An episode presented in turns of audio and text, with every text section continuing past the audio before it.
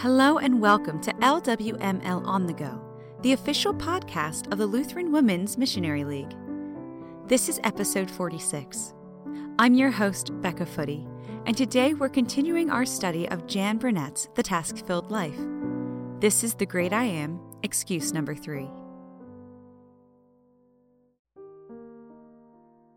Then Moses answered, But behold, they will not believe me or listen to my voice, for they will say, The Lord did not appear to you. Exodus chapter 4, verse 1. Here comes the motivation for most excuses the fear of naysayers. They won't believe, they won't listen. Fearing the possibility of not being accepted, Moses preferred to say nothing at all. His weakened heart needed proof that he wouldn't be a laughingstock to the Israelites.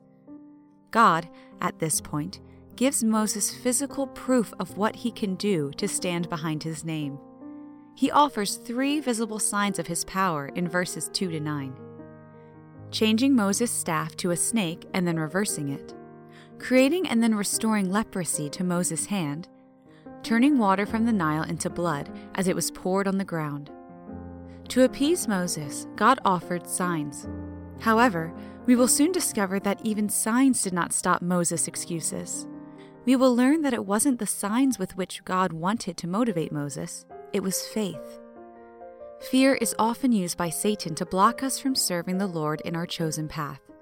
The fear of acceptance, of being ridiculed for our faith, or maybe even being persecuted, may loom before us as a large wall extremely difficult to climb. Yet we need to be reminded of 1 Corinthians chapter 1, verses 22 to 24. For Jews demand signs and Greeks seek wisdom, but we preach Christ crucified a stumbling block to Jews and folly to Gentiles. But to those who are called, both Jews and Greeks, Christ the power of God and the wisdom of God. Food for thought.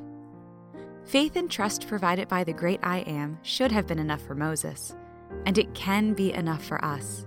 Step forward in faith as you receive His strength at the most unexpected times. What is the greatest challenge that lays before you today? How can you face it more courageously? We close with prayer. Dear Jesus, give me the faith to believe that you are enough to cover me through all my challenges in life. Your strength and courage will be mine. Amen.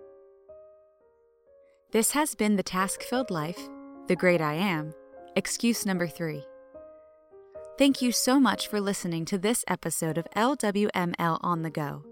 If you enjoyed this devotion from the task filled life and would like to download the entire printable study, please visit us online at lwml.org/life. Special thanks to Kyle Faber for writing and performing today's music. My name is Becca Footy, and I'm wishing you a grace filled rest of your day.